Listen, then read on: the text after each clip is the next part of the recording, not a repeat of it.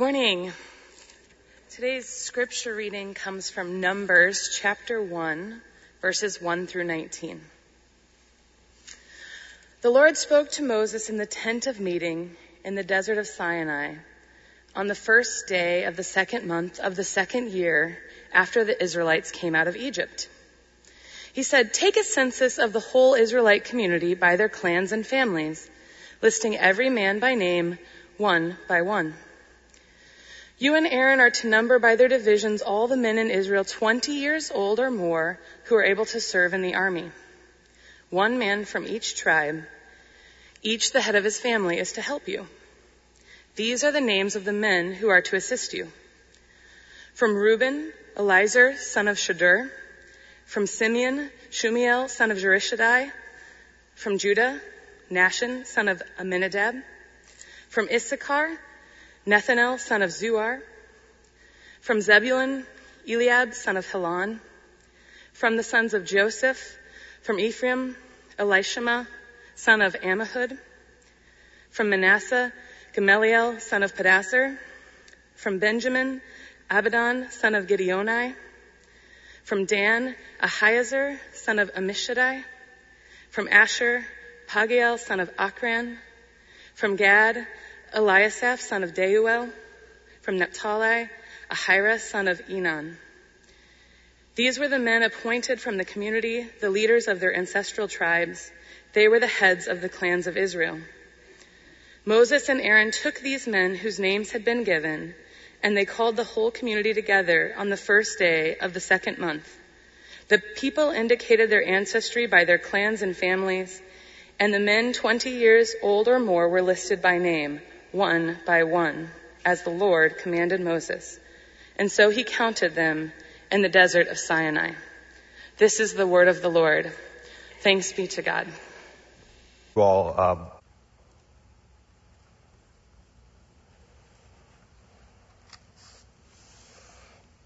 before we step into a time of teaching together, I'm going to ask if we would honor this silence for just a moment uh, where you are, whatever you've carried in here this morning, and then I'll offer a prayer and we'll continue on.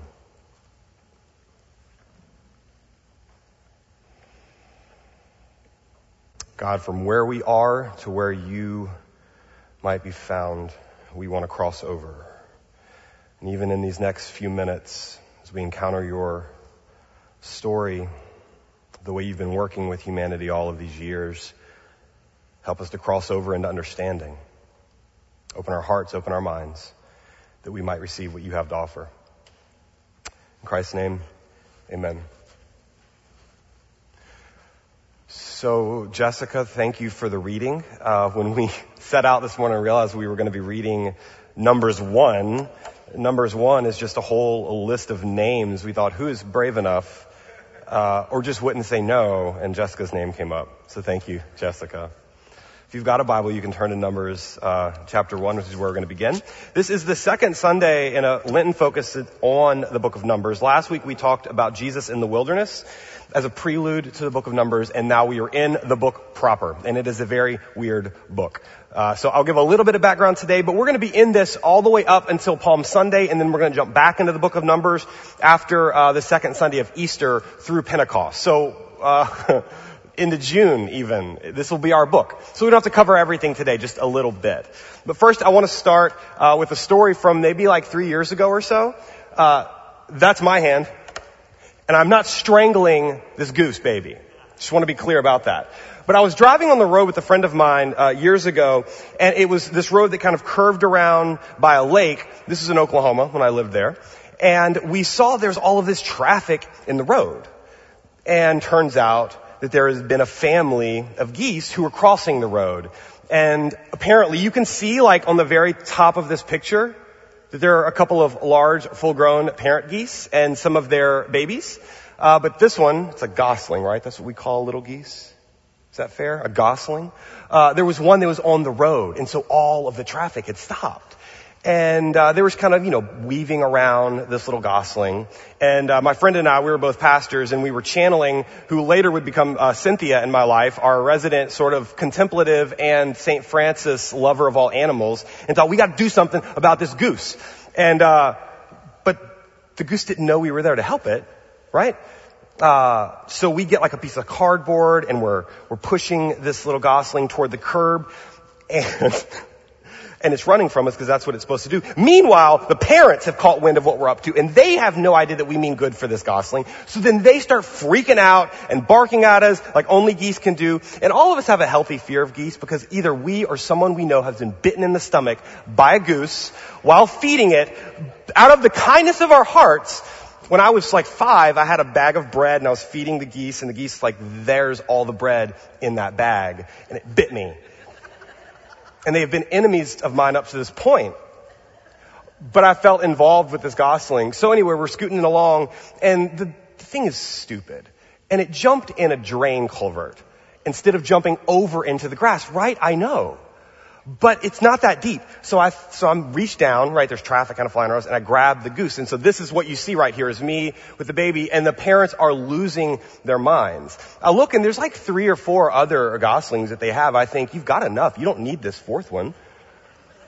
But they, they were committed to getting all of the babies safe to the lake.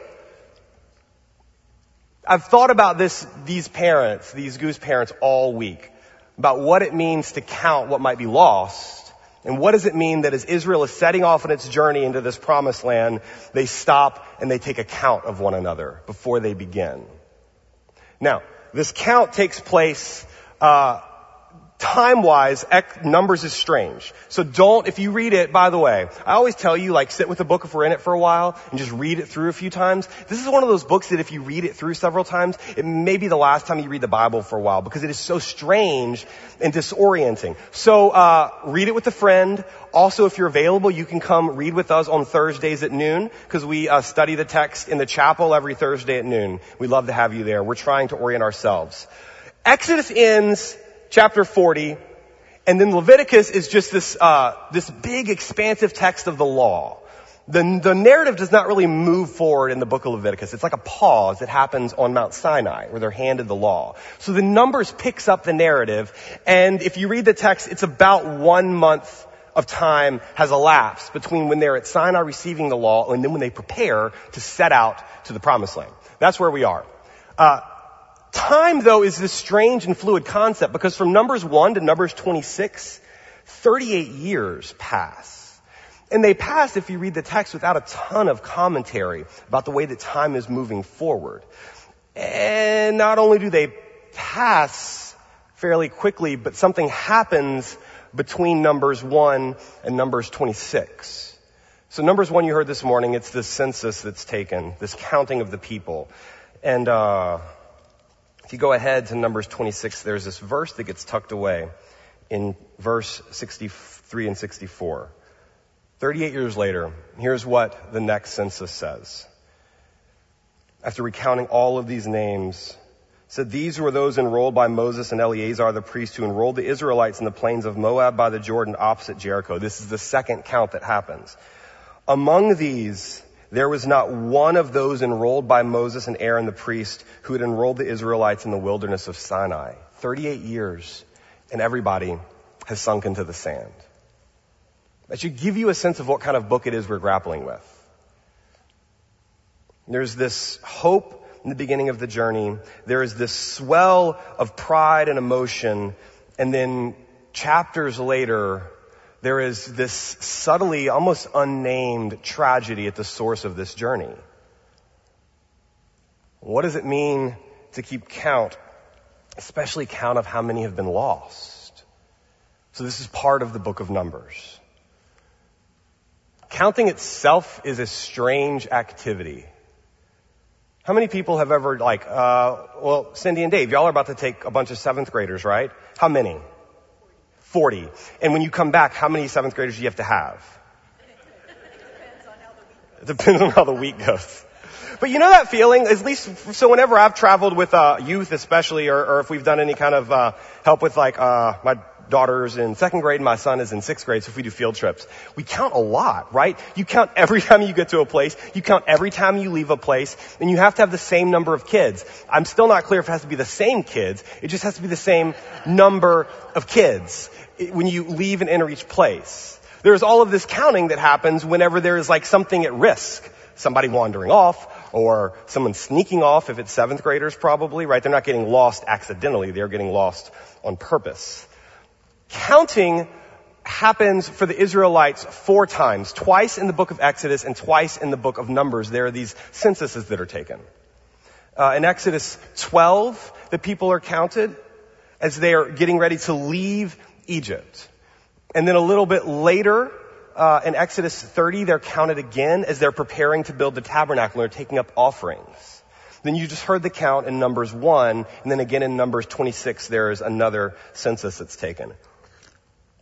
I'm reminded of those trips that we take together where we keep counting the kids each time we arrive and each time we leave at a place. There seems to be some kind of communal care that's taking place.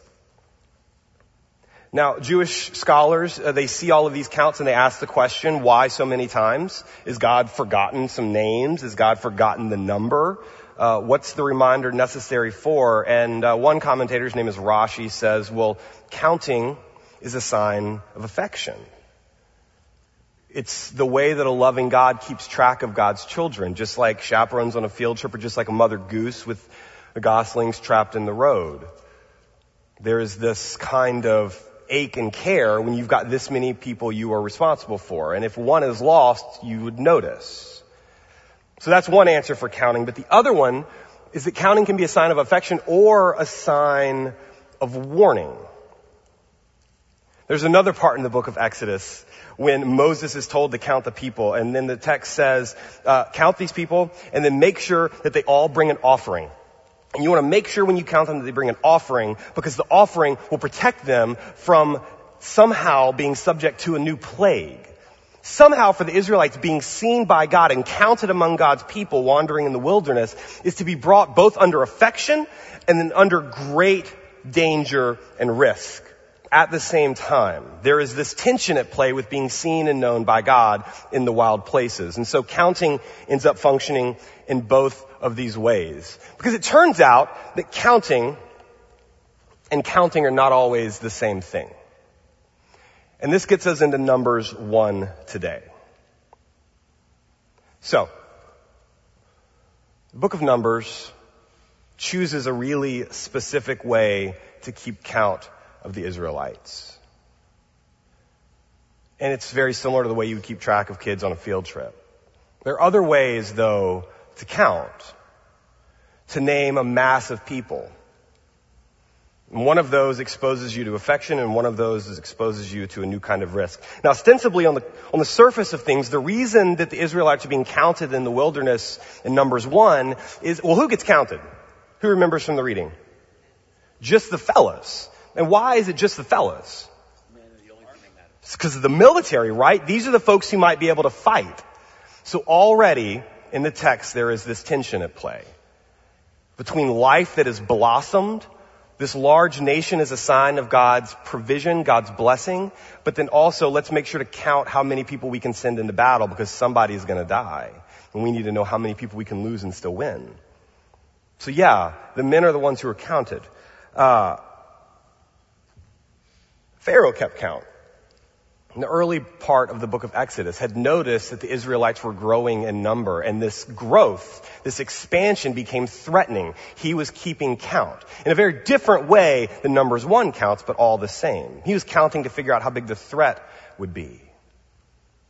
Much, much later, early parts of our gospel, Caesar takes account, takes his own kind of census for the same sort of reasons. How many people can fight in Caesar's army and how much money can we extract from these folks? So a census is taken and that's what drives Jesus' parents to their uh, family's land in Bethlehem.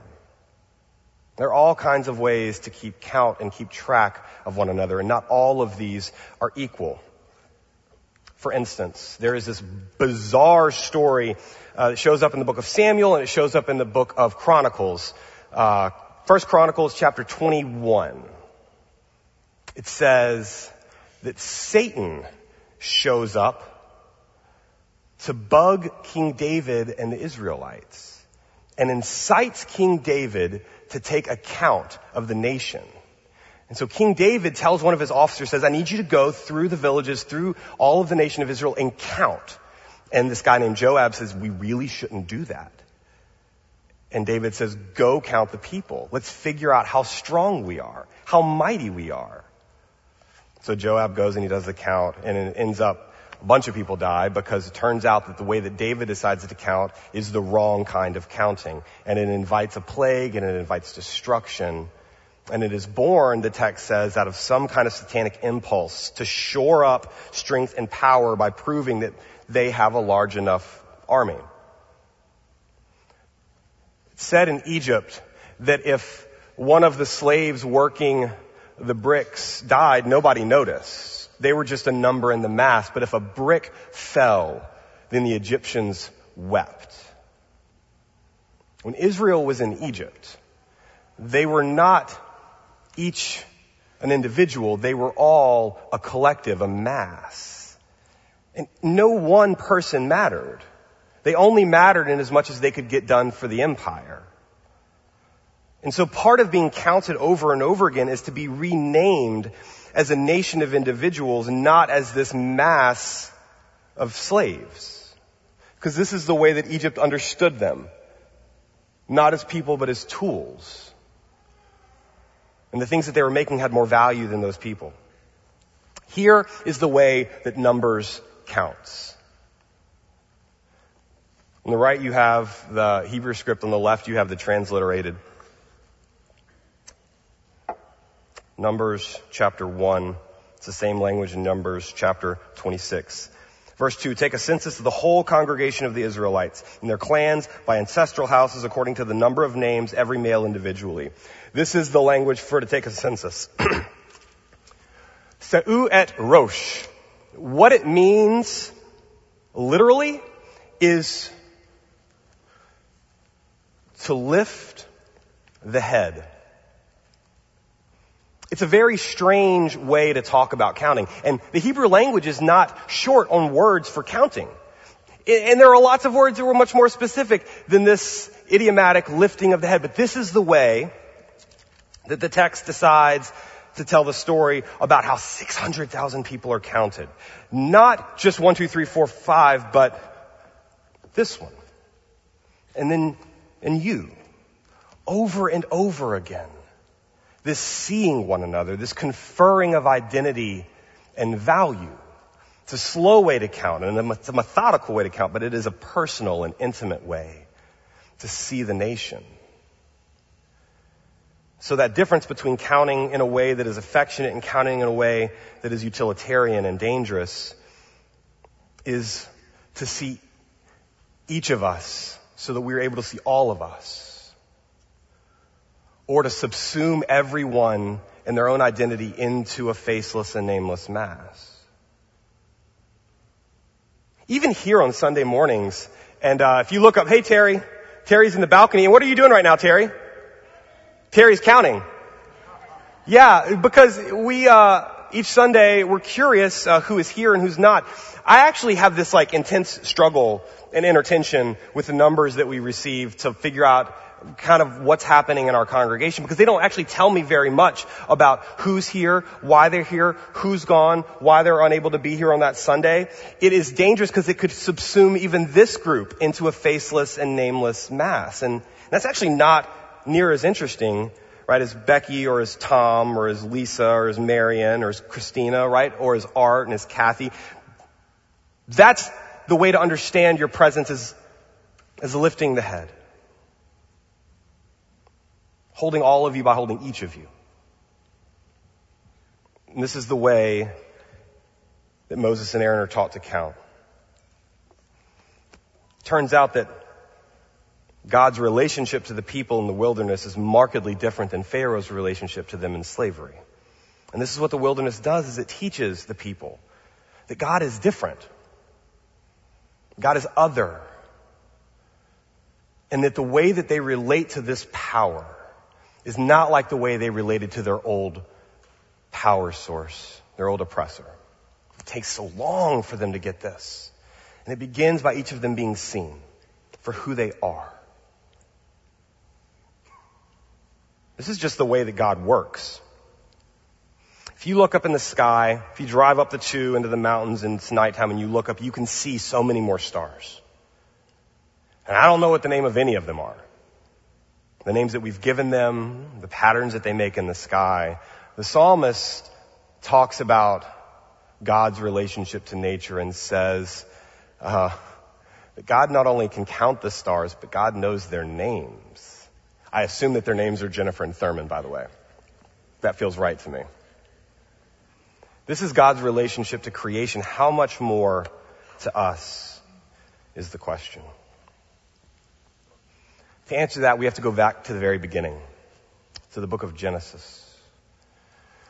This word, Tselem, is the word for image. It says in Genesis 1 that we are made in the image of God. That is the way that humanity is created, is endowed, is understood. And this language of image bearers of the divine, uh, this is actually politically loaded language because at the time in this area of the world there were all kind of competing narratives for how the world was created and what it meant to create the world. And the one who is the image bearer of God was not me and you, Hans, or any of us here. The image bearer of the divine was the king, the ruler. That was the one who was known as the Tselem Elohim. And you would put a statue of this king or this emperor in a city square, and everybody would know that the way that you get to God is by going through the power source. The one who is the reflection of the divine.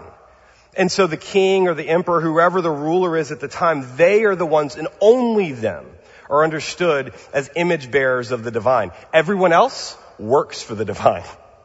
Literally.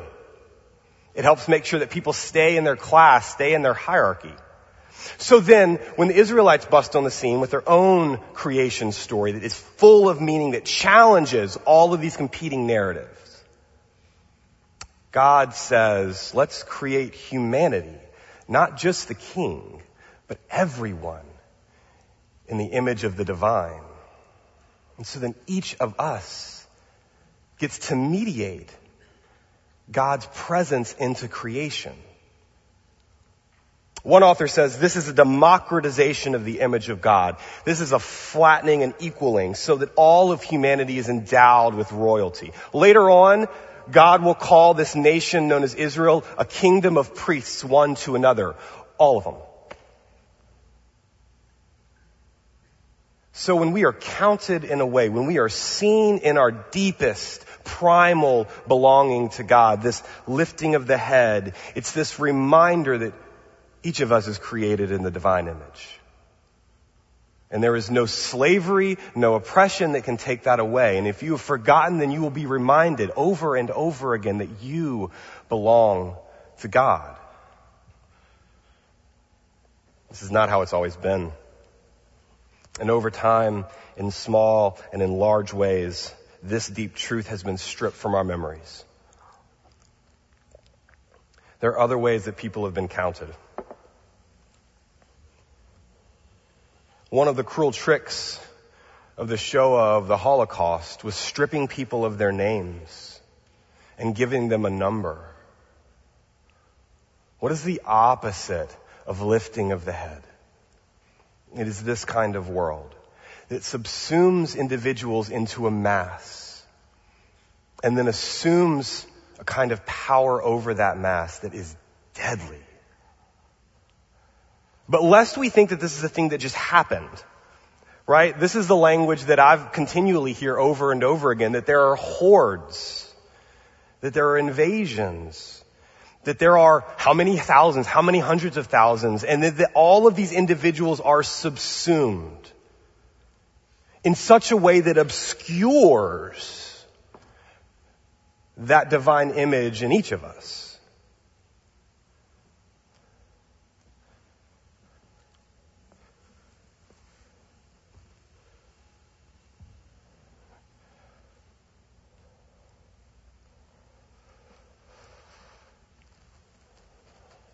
Last week, all of us know um, about the killings, the shootings that happened in Christchurch, New Zealand. And there's been all kinds of counting that have happened in the midst of that tragedy. How many people have died? 50 and counting. How many people are injured? 50 and counting. And underneath this pain and this brokenness is a different kind of obsession with counting, whose roots go deep actually all the way back to those same Pharaoh impulses of fear over who belongs and who doesn't, and the threat that large numbers might pose to the nation and stability, right? That was Pharaoh's concern. There are so many Israelites here now. There are so many of them. They are swarming. And if we don't take care of this problem, then they're going to mount a rebellion. That was Pharaoh's fear. We probably should put them in slavery so they don't get any ideas in their head. That is Pharaoh's impulse in the world. To see something that God would call blessed, be fruitful and multiply, and find there a curse or a danger, so that fear and anxiety moves into the entire nation. At roots all over the world and also in this country here is something that we are continuing to name as white supremacy. And that language is obsessed with counting. You can hear it. Language of like, well, other types of people are going to outnumber the white majority. And so this coming white minority is deeply terrifying in the same way that things scared Pharaoh. So we should keep count. Obsessive count. And if our numbers are going down and their numbers are going up, then that, that poses some kind of existential threat. And that kind of threat explodes into violence. Because there is a dangerous way to count and there is an affectionate way to count. Are you with me?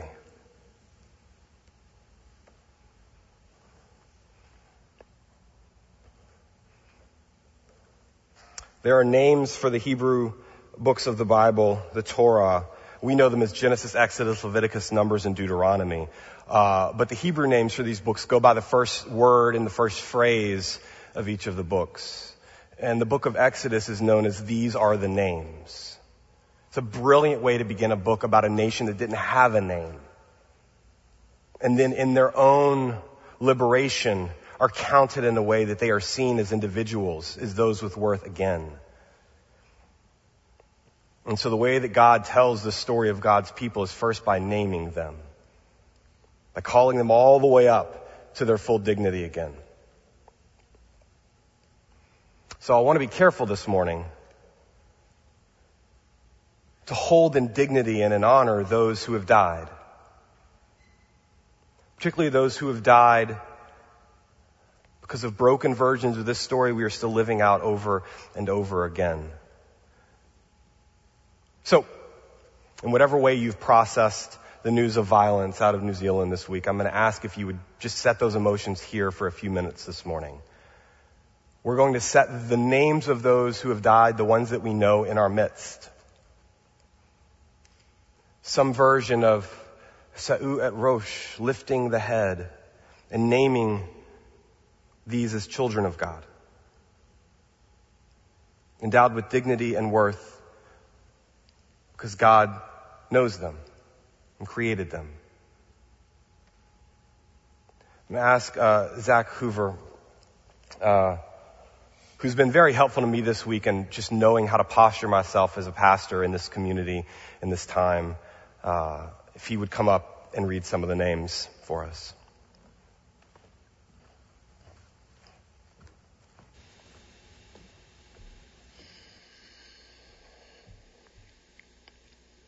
We know of 24 names of people who were murdered. I'm going to read their names and their age for those we know the age. Naeem Rashid, age 49. Talha Naeem, age 22. Haji Daoud Nabi, age 71. Abdus Samad, age 67. Hosne Ara Parvin, age 42. Arib Ahmed, age 26. Lilik Abdul Hamid, age 58. Ata Elayyan, age 33.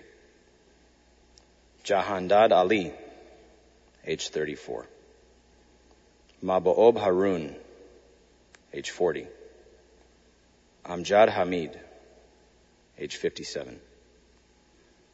Osama, Osama Adnan Abu Kwaik, age 37. Sohail Shahid, age 40.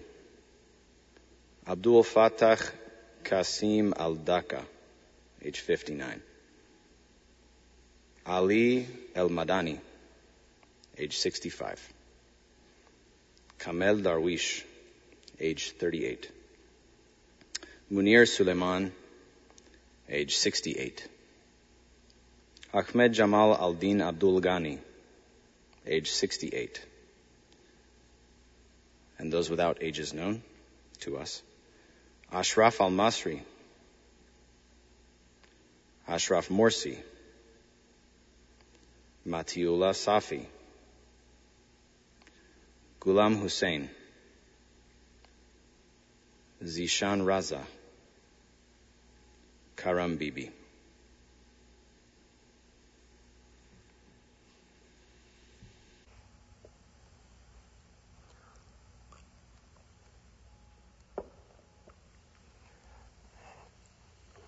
We also found out this morning uh, that a friend of ours, who is one of our uh, guest musicians and drummers, uh, Dan, that his sister died this morning after a struggle with an illness, 4:30 uh, this morning. Uh, her name is Laura. And to add her name to the reading of these names.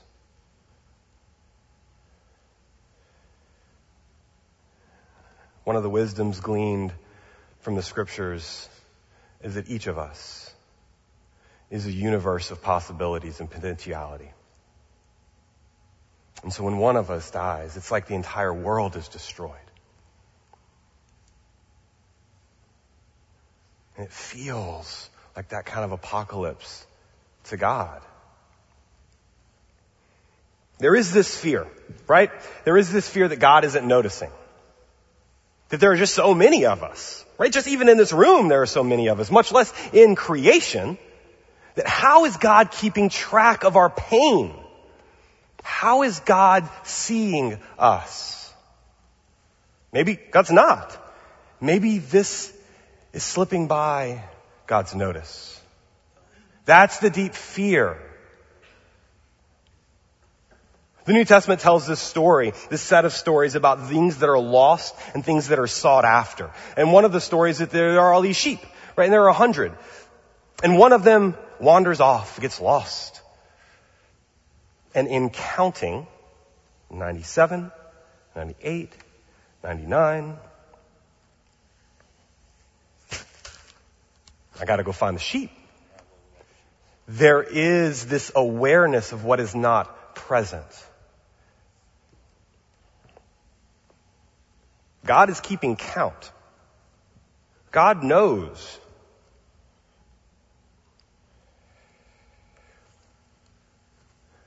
One of you are lost.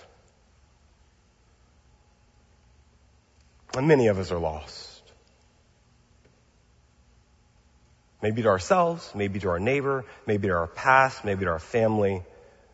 But the deep truth is we are not ever lost to God. Who's counting us in a way that we, we deeply hope is true. And seeing us in a way that we have a hard time doing for ourselves. There's this story in the New Testament, the last story this morning, of uh, Jesus has been healing. And as far as I can tell in reading the scriptures, there's not a lot of times, if any, where Jesus sees a bunch of sick, people and just kind of like heals them all, right? In one fell swoop. It's this sort of next, or you're next, and then you're, you're ne- like this sort of receiving line of seeing each and lifting each and healing those who would come forward. But at one point, he's gotten a bunch of crowds who are following him around because when you heal people, when you feed people, when you give people hope, they tend to stick around to see what else you're going to say and what else you're going to do. And it says that the crowd was growing almost violent in the way that it was pushing in on Jesus at this point in time. And there was this man named Jairus who had a daughter who was really sick. And somehow he gets Jesus' attention and says, you've got to come heal my daughter. I've heard what you do. And so Jesus is moving through this crowd, this unnamed mass that's been subsumed and pressing in and sees this one.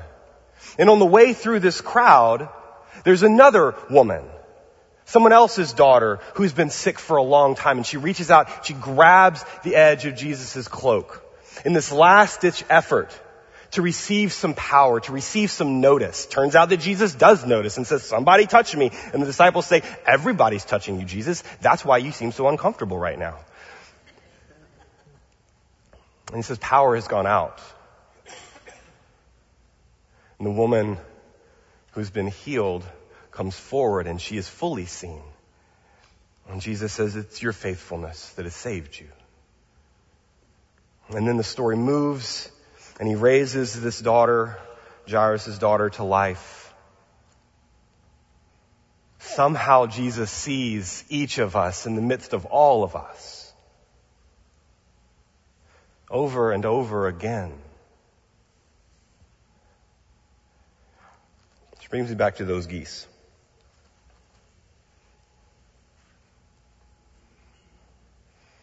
Matthew's gospel, as Jesus enters toward Jerusalem.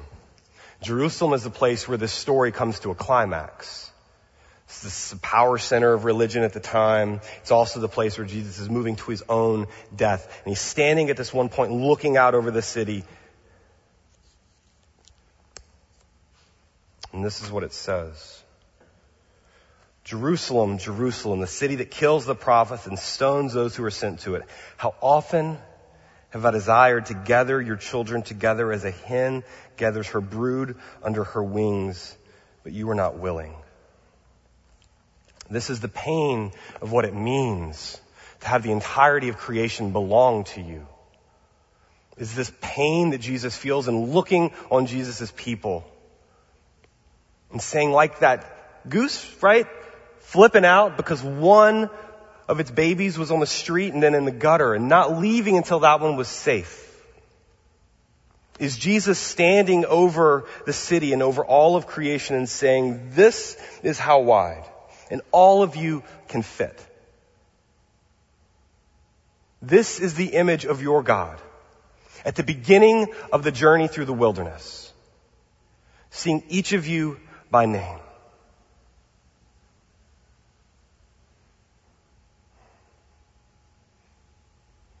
Friends, and family. This day, may you be reminded that you are children of God, endowed with the image of the divine as your birthright. And if anyone, even yourself, has taken it away, may you ask for forgiveness or may you forgive the other and then own this deep truth so that no one can tell you else about who you are. Whether you find yourself in the wilderness or in Jerusalem or in Pasadena or on a Sunday morning in this room, you will feel your head lifted and know that you are on God's side and God is on creation's side. For the healing of all of those who feel like they do not belong, would you pray with me?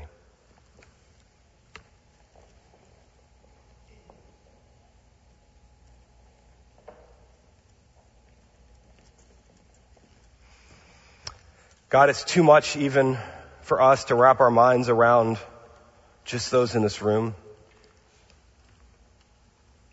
A hundred or so of us who've gathered in this place.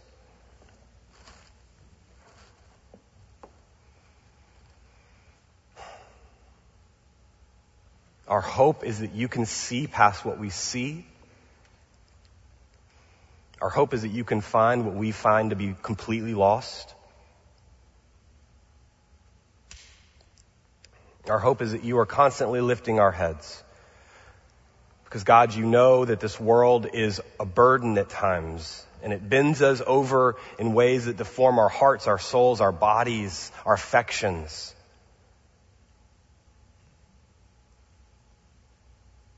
Help us today to feel our deep and primal belonging to you as your children that we might take seriously and with great responsibility bearing your image into the world. Forgive us when we break it apart. Forgive those who have broken it apart. Forgive our silence when we don't know what to say. Forgive our lack of faith that you are putting this back together. Bring us back to you, God. This is our prayer In the strong name of Jesus. Amen. Amen.